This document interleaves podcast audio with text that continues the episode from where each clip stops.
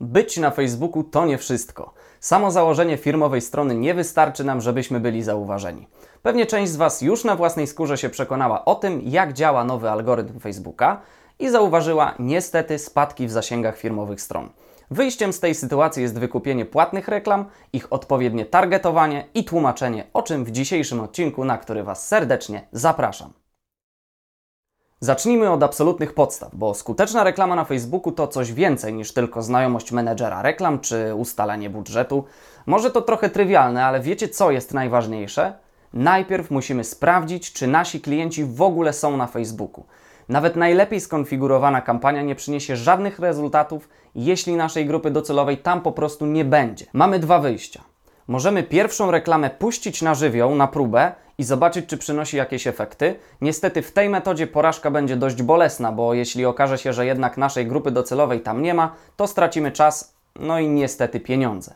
Ta druga to bardziej zachowawcza metoda. Musimy przestudiować raporty dotyczące zachowania użytkowników w internecie, bo są bardzo obszerne i naprawdę bardzo wiele istotnych informacji możemy z nich wyjąć. Publikuję je na przykład Hootsuite czy interaktywnie.com, później Wam to wkleję wszystko na dole. Dzięki temu pozyskamy bardzo dużo informacji na temat naszej grupy docelowej, czyli gdzie jej szukać i z jakich mediów ona korzysta. No dobrze, ale załóżmy, że nasza grupa docelowa jednak na Facebooku jest i możemy przejść do planowania naszej pierwszej kampanii. Mamy do wyboru trzy główne kategorie reklam. Świadomość, działanie i konwersja. Pierwsza kategoria ma w sobie dwa typy reklam: rozpoznawalność marki i zasięg. Oba działają bardzo podobnie, a jej głównym założeniem jest po prostu wyświetlać naszą reklamę jak największej liczbie osób. W ten sposób utrwalamy w świadomości grupy docelowej fakt istnienia naszej firmy i bycia na rynku. W statystykach możemy na bieżąco monitorować sobie efekty yy, i w tym wypadku zakładki, które będą nas interesowały, to zakładka zasięg, wyświetlenia i częstotliwość. Zupełnie inaczej natomiast mają się sprawy, gdy mowa o reklamach typu działanie.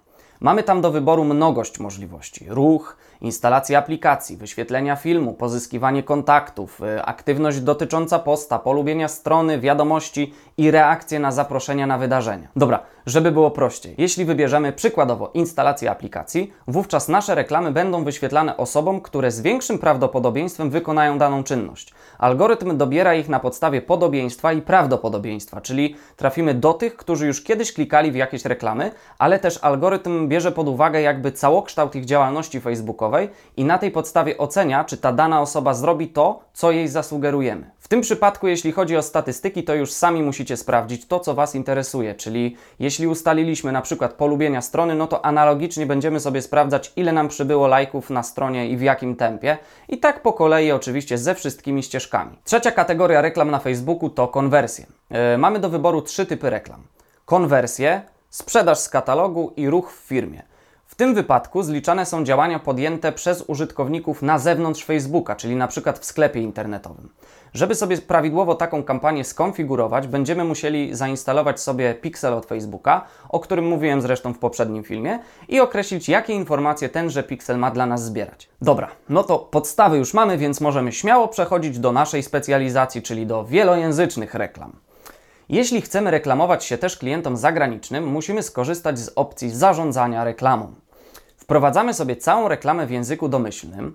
Na samym dole okna będzie przycisk Dodaj języki, który sobie oczywiście klikamy, ustalamy język domyślny naszej reklamy oraz idąc dalej klikamy sobie w Dodaj język, wybieramy język, który będziemy wprowadzać i wprowadzamy przetłumaczoną treść. Możemy też oczywiście dodać sobie osobną grafikę w innym języku. Pamiętajmy jednak o tym, żeby zachować sens reklamy przy tłumaczeniu.